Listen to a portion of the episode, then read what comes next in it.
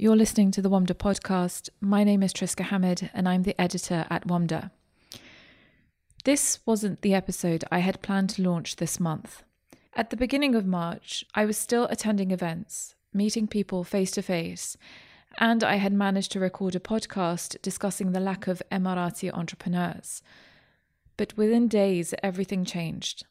Like millions of other people around the world, we were sent to work from home in a bid to limit the spread of the coronavirus, or COVID 19. When we first wrote about the virus at WAMDA toward the end of February, everyone we spoke to had adopted a wait and see approach. It was, back in the day of trying to avoid handshakes, still seen as a problem that affected China. But containing and fighting an invisible enemy is clearly a long and treacherous process one that affects the entire world. Today, the global economy is shrinking. Airports have become ghost towns. Businesses are letting go of staff as revenues collapse. Another added issue for the Middle East is the dwindling price of oil.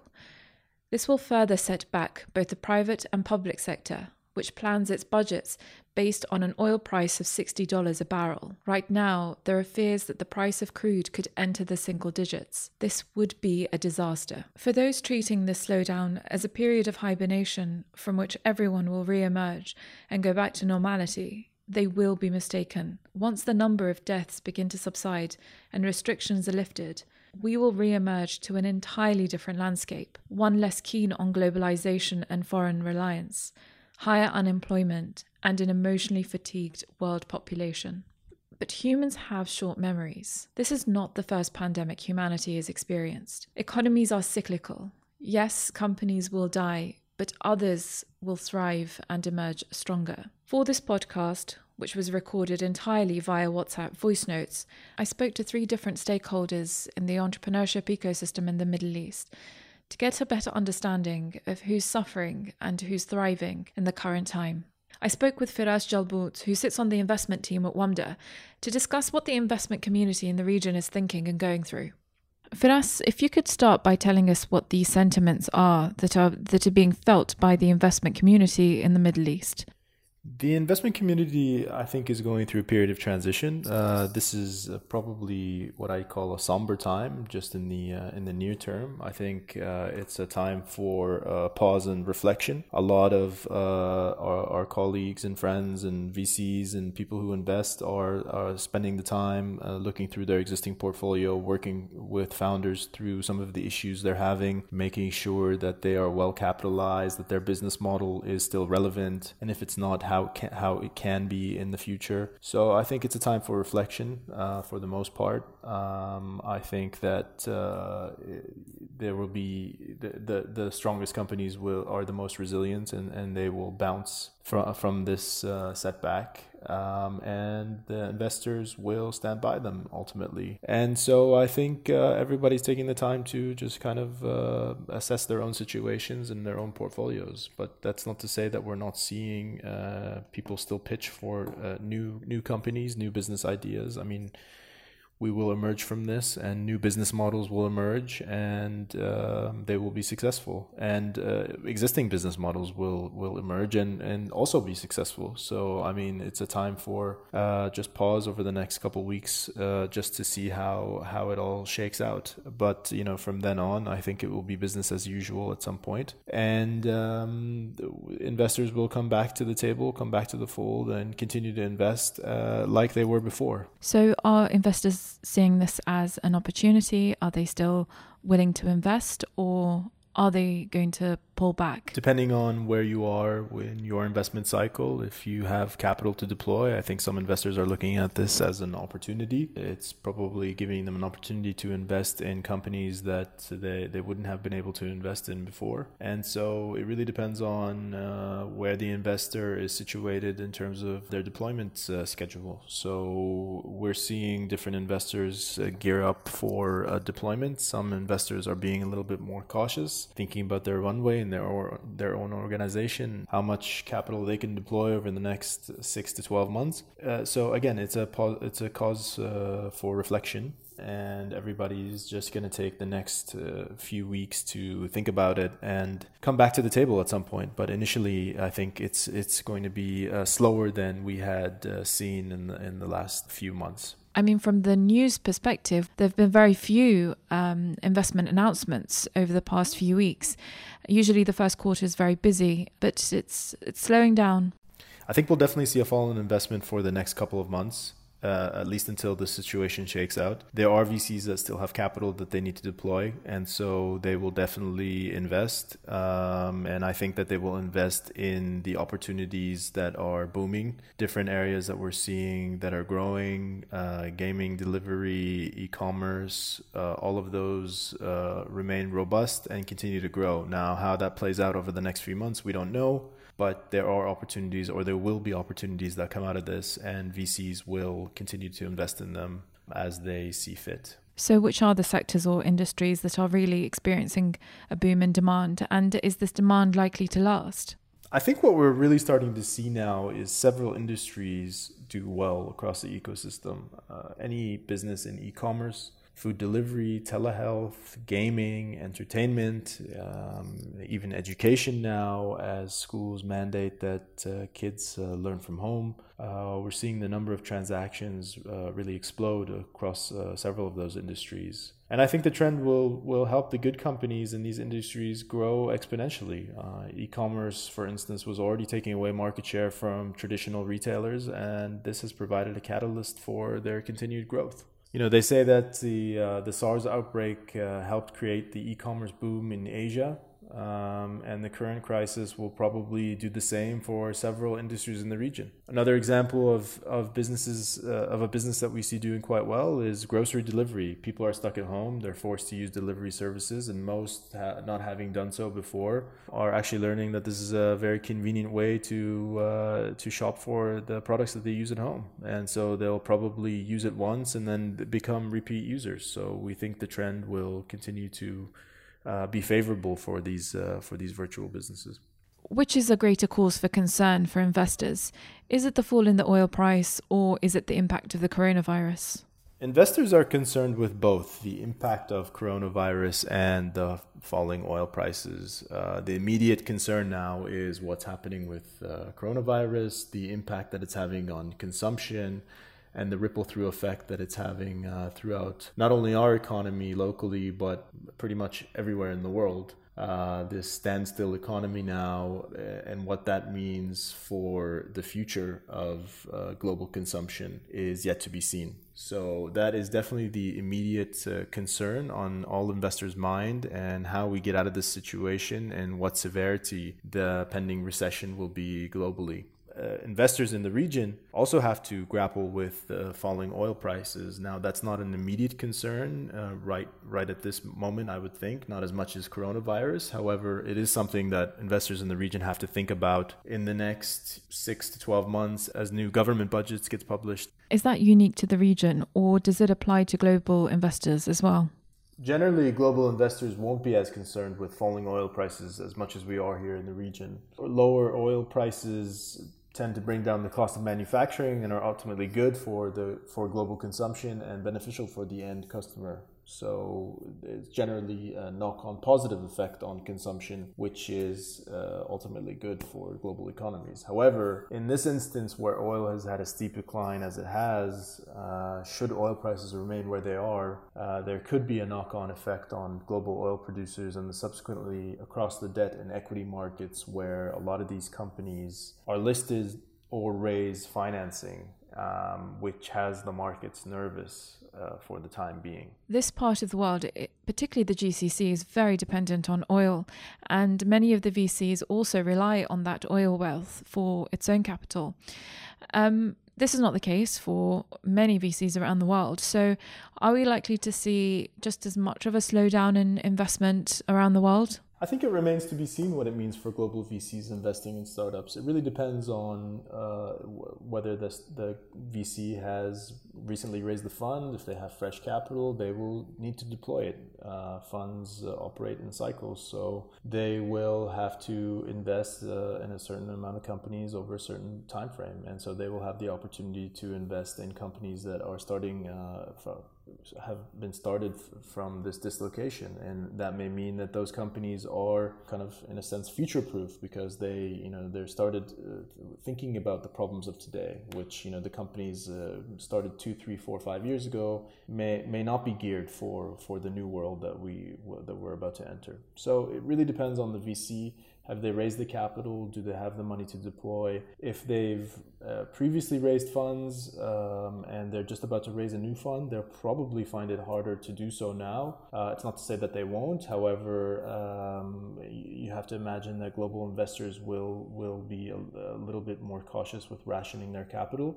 and they'll be more concerned with uh, where they see the opportunities. So, if the public markets are dislocated, you might see more uh, investors uh, fall into the the uh, public markets uh, rather than be uh, tied up in illiquid uh, long term investments. Now, we started off the year on quite a positive and enthusiastic note for entrepreneurship in the Middle East. We saw the launch of a couple of new VCs.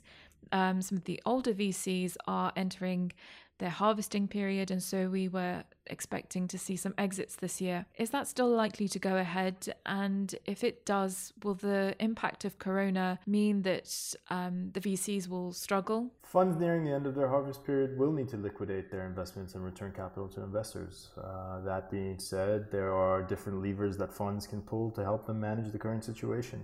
And most probably, if a fund is coming to the end of their harvest period, they will activate an extension of the fund and that will give them more time to exit their uh, portfolio companies. And that may be to the betterment of the founders and, and the whole ecosystem. So if that's what needs to be done that that is what they, they could do that. This is less of a concern if you're an early stage investor where the value of the company would have been accrued over time and, and generally not right before an exit uh, so if you're a seed or a Series A investor and you've been holding an investment for three, four, five years, probably you'll see a multiple of return on on that investment that you could then exit at some kind of profit.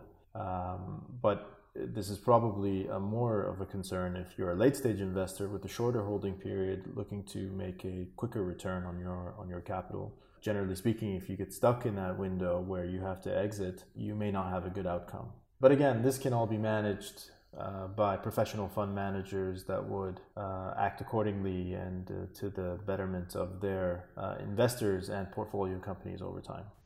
Now, one of the sectors that has been hardest hit is the restaurant business throughout the region. One Dubai based food blogger who goes by the name of Food Sheikh decided to launch an initiative to help the restaurants he partnered with Chatfood, a subscription based online ordering platform for restaurants, which allows customers to order directly from the restaurant and not go through the food aggregators like Uber Eats or Talabat. This means the restaurants keep all the revenues and don't need to pay a commission on every dish. I spoke with Food Sheikh, who wanted to remain anonymous, about the initiative called Deliver DXB to understand why he launched it and what it means for the restaurants. Hi, Food Sheikh. Welcome to the WAMDA podcast. Just for the benefit of the listeners who don't know who you are, who is Food Sheikh? Hi, Triska. Thanks very much for having me and for uh, inviting me onto your show. Um, yeah, for those that, that don't know who or what Food Sheikh is, uh, I'm I'm Food Sheikh, and uh, I run a website or a media platform, which is foodsheikh.com. And uh, what we do is uh, I write um, anonymous Uh, and unbiased restaurant reviews, mainly Dubai centric, but also follow kind of global and local food stories and industry commentary. For some bizarre reason, I was not expecting a British accent. Yeah, British accent, and I miss the days where we only had to worry about Brexit, you know? Simpler times indeed. So I imagine that you are in touch with the restaurant community in, in Dubai. How have they taken the uh, news of the forced closures? It's an incredibly scary time for them. You know, th- th- these are these are businesses that run on a you know month to month basis in terms of cash management. We're, we're cash businesses, and and when when the revenue streams dry up, it doesn't take long for restaurants to run out of cash and, and, and get into a position where they're not able to pay rent or more importantly pay pay salaries and, and, and suppliers for their, their raw ingredients and things. Um, so I think there's a lot of worry. There's there's a lot of um, fear of the the unknown. I think the, the big issue is that there's no real end date to this.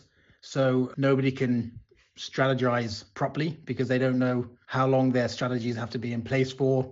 And uh, it's a it's a big big concern. But also, what the industry is very good at is, I mean, the F&B industry is is a pretty resilient uh, industry, and and I've said this before. They you know we get on the positive process pretty quickly and we're, we're really good at, at trying to find ways on how to kind of still stay connected with with the community and and, and the and the consumers and the big the big lifeline is is obviously at the moment delivery um, and and takeaway and this is clearly the strategy that restaurants are, are, are taking now where they are re-engineering their their menus to fit a delivery model and um, any amount of cash revenue is going to help them pay the most critical of of, of bills and, and, and costs and hopefully give them enough of a of a pulse to be able to trade through this. You're one of the people behind the Deliver DXB initiative.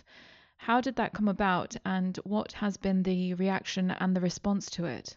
Yeah, so uh, earlier 4th of March, I made a plea, I suppose, on, on behalf of uh, the restaurant community to all the third party delivery aggregators um, who have done such a wonderful job in providing a really great user friendly delivery experience.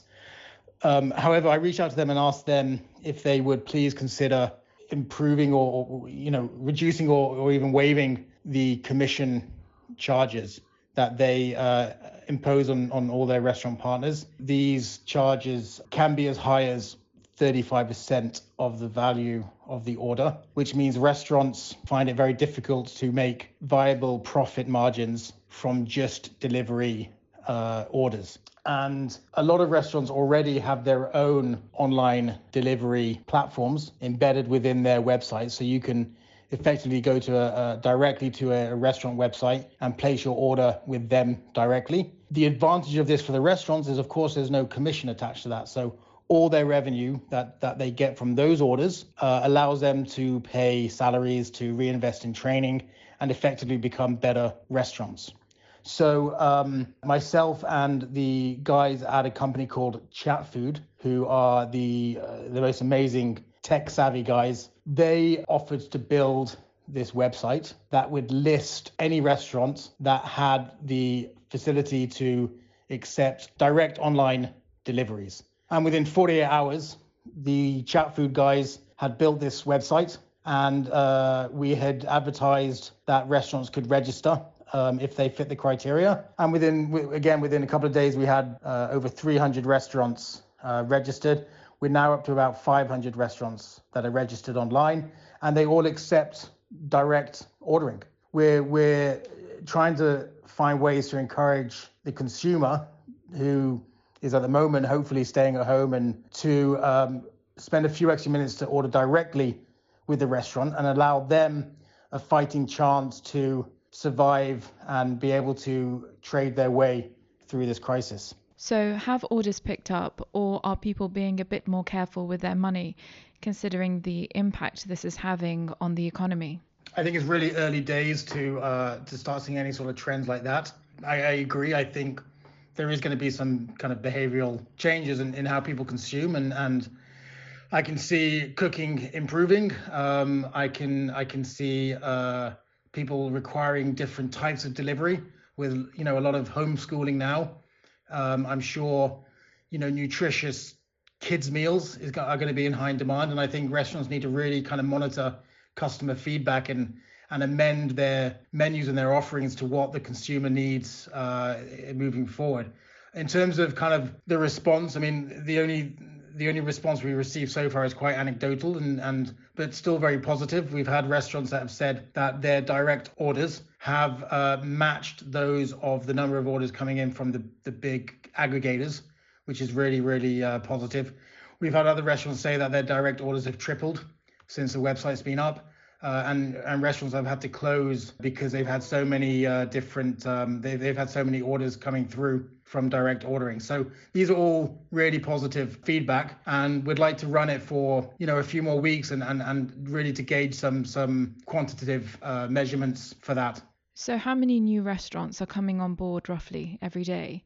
And is this something that you would extend to other cities in the UAE or potentially across the region? And just to clarify, uh, do you make money out of this platform? Or is this completely pro bono from your end? So the, the numbers we're seeing kind of on a daily basis are, are you know, 20, 30 restaurants a day are, are registering online.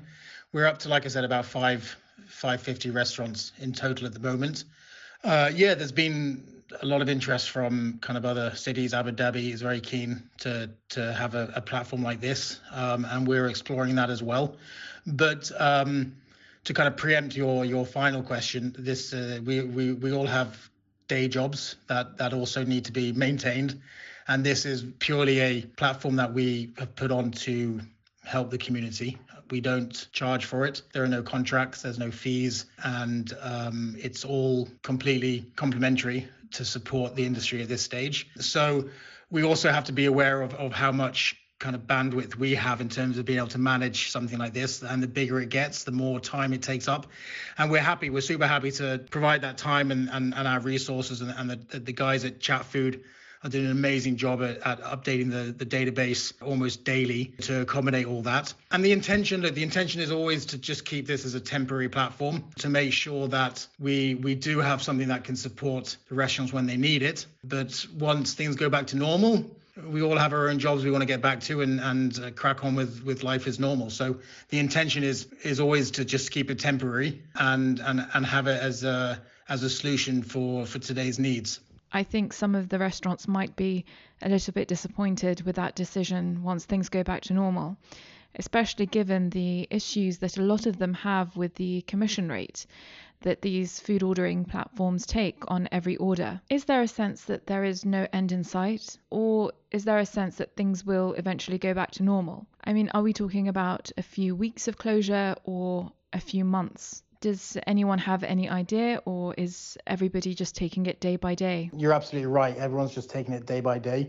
We're watching kind of globally what this two week isolation period is doing for other countries, but uh, nobody really knows how long to put a strategy in place for. They are taking it day by day. They don't know whether to start, you know, offloading costs or, or keeping them on. Um, it's really, really super difficult to try navigate through this and that's part of the problem, you know, is is if you knew what you were dealing with and you knew how long it was going to take, you'd be able to to guide yourself through this. But going back to your first question, you know, of course there's an end to this. You know, there has to be. Uh, otherwise, uh, we're in we're all in big trouble. Um, I think consumer behavior will probably change a little bit after this. I think there's going to be a, a bit of a, a culling of businesses that, that haven't been performing well. But for sure, there's an end to this. Um, hopefully, it's it's sooner rather than later. The restaurant sector is incredibly competitive, particularly in Dubai, and many restaurants don't make it past their first year, and, and this is in the best of times. So, once the impact of Corona is over and the restrictions are lifted, what sort of restaurant scene will we be left with? Will those that survive be the ones that focus more on cost efficiency, or is it customer loyalty and perhaps quality that will help them through and survive? I think when this is all done and dusted, we will wake to a very different landscape to what we left. I wish it was as simple as survival of the fittest. I wish the restaurants with the most loyal fans and the best food and the most efficient business model would be the ones who survive. But I don't think we can look at it like this. This pandemic has stopped their air supply. Who can hold their breath the longest? If a restaurant doesn't survive this, it's not necessarily a reflection of them as a business. It really isn't. Some of the best, most popular businesses are not going to survive this. Sure, strong business foundations and customer base will give a restaurant a better chance, as will deep pockets and well funded investors. But even that is no guarantee they will be able to trade through this. I'm not sure what we will be left with, but I know restaurateurs, and they are resilient and passionate and stubborn and creative and chances are they will rise from the ashes of this pandemic and will rebuild in some form or another. Now, despite the slowdown in the economy and the struggles that many are facing, some businesses are doing well, like eGrocery and EdTech. One company that has seen a substantial rise in demand is Yanzo. Yanzo is a personal digital assistant or a concierge service that works through WhatsApp It was co founded by Tarek Usman, who is part of WAMDA's fellowship program, WAMDA X. Tarek, why don't you start off by explaining what exactly Yanzo is? So, Yanzo is your on demand personal assistant.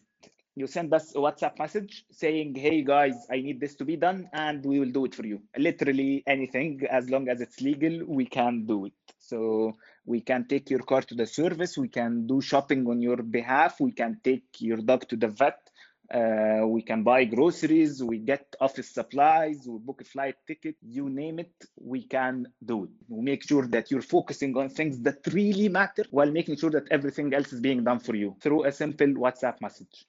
And how did it all start? It all started based on personal need. The three co-founders we met in 2015 in a graduate program of one the, of the international banks. Uh, uh, the three of us were doing our graduate studies at the time, so we were working 10 hours a day, and in the evening we used to meet and work on our projects or uh, the graduate studies related material.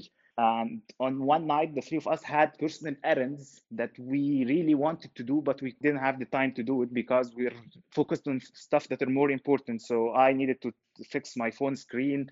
Uh, one of my partners needed to take his car to the service. So we thought of why we can't we find a solution that will help us focus on studying and working and growing and making sure that we're developing in life while making sure that the important stuff that we need are also being done, but without consuming time, because time is the main asset that we had. This is the only thing that we can't recover. So we wanted to make sure that we're utilizing our time in a very effective way to help us grow and develop. So it took us some time to figure out how to operationalize this and uh, the technology uh, that will be needed to make sure that the, the whole business is scalable. And one of the main comments or concerns that we had is that we wanted our service to feel as your best friend. We're very, very, very approachable. Uh, that's why we focused uh, we spent a lot a lot of time to figure out how are we going to leverage existing texting platforms because this is the most used application on your phone so we wanted our clients to feel that we're very reachable just send us text you send us whatsapp it can't get it can't be easier than this for the client to reach out and ask for support or help how exactly does this work? What is Yanzo's business model? We're the perfect middleman. Once you reach out to Yanzo with a request, our job is to actually understand very, very clearly what are you looking for. And once we get these aspects clarified, then we start reaching out to a huge network of suppliers. We identify internally within Yanzo who are the suppliers who we believe can fulfill this request. So let's say, let's for an example, you're asking for flowers and you're in downtown Dubai.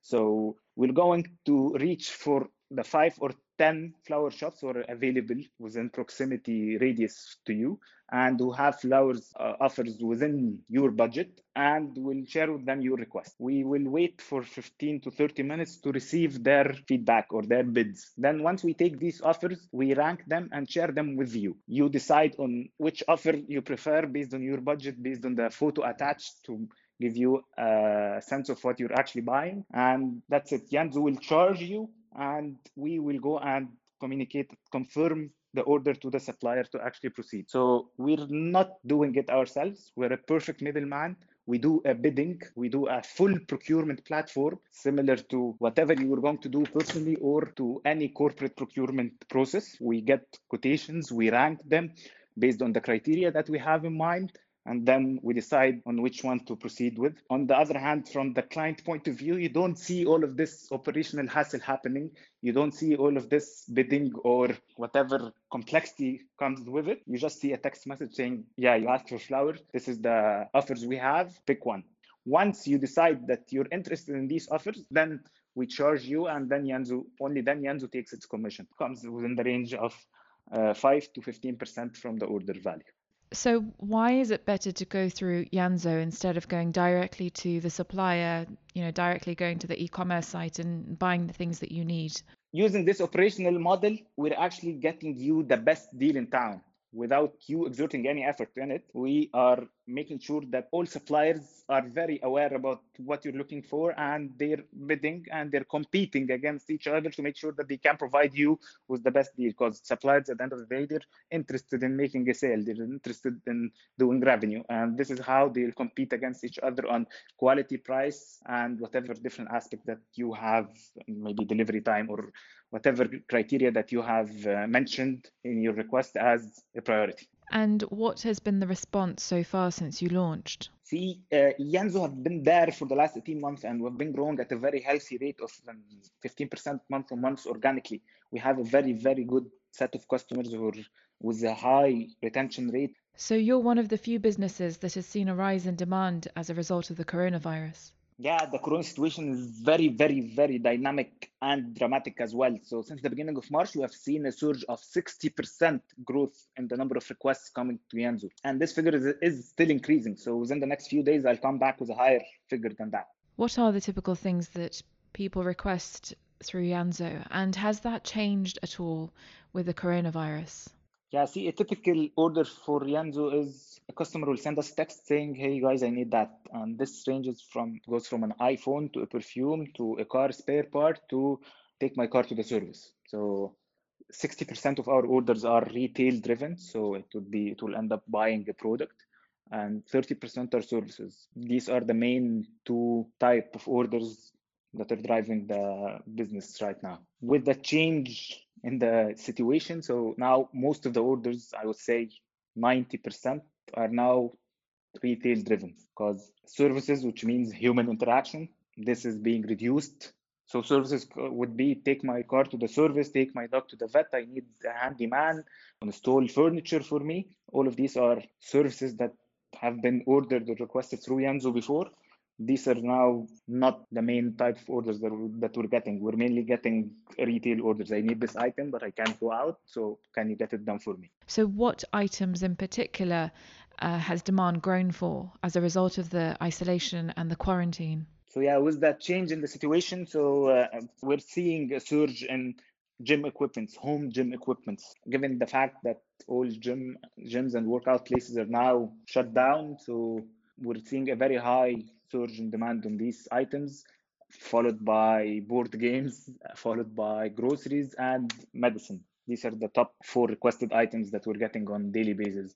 I would say since the beginning of March. The UAE government decreed recently that all unnecessary shops and malls had to be shut down. What impact has that had? We were definitely very, very concerned with the fact that malls are shutting down. Uh, it will definitely impact business. We do understand, and we, from the health, the health perspective outfit, and we definitely support it. Uh, not to spread the virus, to make sure that the situation is easing down. But we wanted to make sure that we're able to fulfill our customers' requirements, to make sure that the promise that life will keep going on is still there, still valid. So as usual, we went to our suppliers. We have a very strong relationship with our suppliers. We had this conversation with them. And throughout this conversation, you feel the pain. For us, we're losing some orders. For them, it's a complete shutdown of business. That's huge. It's a big impact on their business and their personal lives. So they were very, very keen to find a solution with us. It's not only us, it's the relationship, making sure that the ecosystem is still functioning. So uh, some of the suppliers still have access to the storage room in the mall. Some of the suppliers have uh, storage areas outside the mall. They have their own warehouses. Some of the suppliers have other branches and more uh, outside the malls and, and that will not be impacted by the shutdown. So these are the solutions that we reached, and most of them were, were still able to fulfill orders through the relationship that we're having. So we, as a customer, you will not be able to go and buy an item from specific shop in the mall, but through Yanzo, there is a very high probability that we will be able to get it done. Has it had any kind of impact on your business model itself or your operations in any way? So, our functionality, our operational model, our business model is still exactly the same. What changed with the situation is that we're serving a different purpose. Initially, we were there to help our customers to make more out of their time and to focus on what really matters. Now, we're helping our customers to make sure that their life's still going on. Nothing is really stopping or nothing is really being impacted because of working from home or social distancing and and which are very very important. We need everyone needs to make sure that they're safe at this moment but life will not stop. People need to get things done. You your life will not stop for two or three weeks because you can't go out. So Yanzo's there to help you to get things done. And on the other hand our suppliers now they need us more than ever. We're helping them to keep the business going on while making sure that they are safe. So these suppliers need to operate, they need to generate revenue, they have their commitments, they have their salaries. And if they're not having any footfall in their stores, no one is coming to shop or place an order. We're there, only channel for many of our suppliers to make sales and to generate revenue. Earlier on in this episode, we discussed the slowdown of investments. Is Yanzo looking to raise funding? Yes, we are uh, looking for investments. We're now uh, doing our first round. We're raising our first round of investment. As I told you, we've been operational for more than 18 months. We've been we have double-digit growth rate. We're revenue generating. We have a very good database of customers and suppliers. We are self-funded, so the three co-founders, the three partners, were not able to quit our nine to six job because we're self-funding the business and we wanted to make sure that we're testing every single aspect of the business and the, the business model the operational model the customer acquisition plan our unit economics. We wanted to make sure that everything is completely solid and we tested all worst case scenarios to make sure that this business is scalable and we're we're really capable of taking it to the next level. Once we reach this level of confidence and uh, knowledge because we're creating something new. Uh, we have to be very honest with ourselves and be, be very realistic. Uh, we know what we're doing, but it is a new industry. It is a new business model. So no one actually knows the right thing to do. It is the fact that we're testing and trying, and all of these test rounds have been done in the last 18 months. So now we know exactly what is what's going to work. So we're not here to test anymore. We're here to grow. This is the next phase for us. And now we're in the phase to actually get things done. Thanks to all of our guests, and thanks to you for listening. You can listen to all of our podcasts on wamda.com or through your podcast provider. Remember, stay home and stay safe.